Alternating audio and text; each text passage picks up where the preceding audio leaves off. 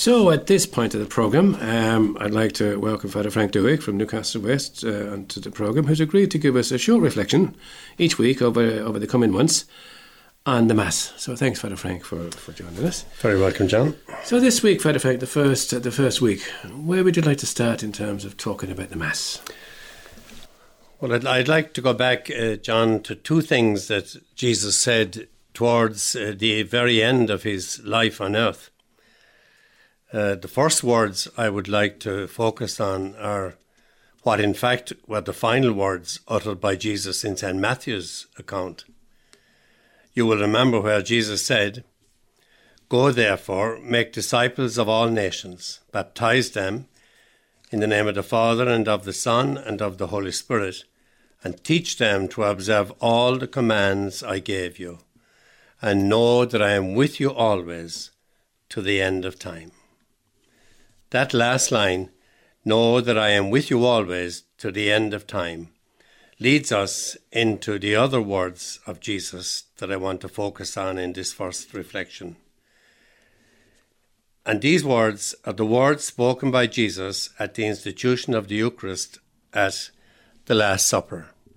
And I quote from the Gospel of St. Luke Then taking a cup, he gave thanks and said, Take this and share it among you, because from now on, I tell you, I shall never again drink wine until the kingdom of God comes.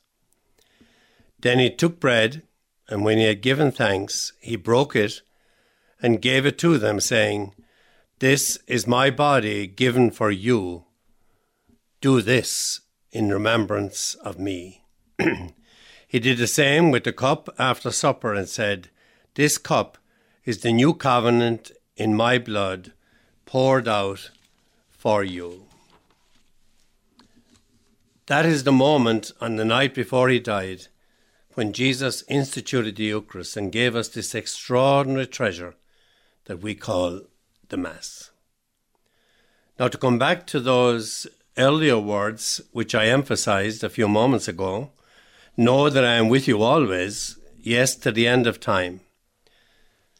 Now, it is through his ongoing presence to us in the Eucharist that Jesus fulfills in a particular way that promise to be with us always to the end of time. In taking part in the celebration of the Eucharist, we are responding to the command of Jesus at that first Mass to do this in remembrance of me.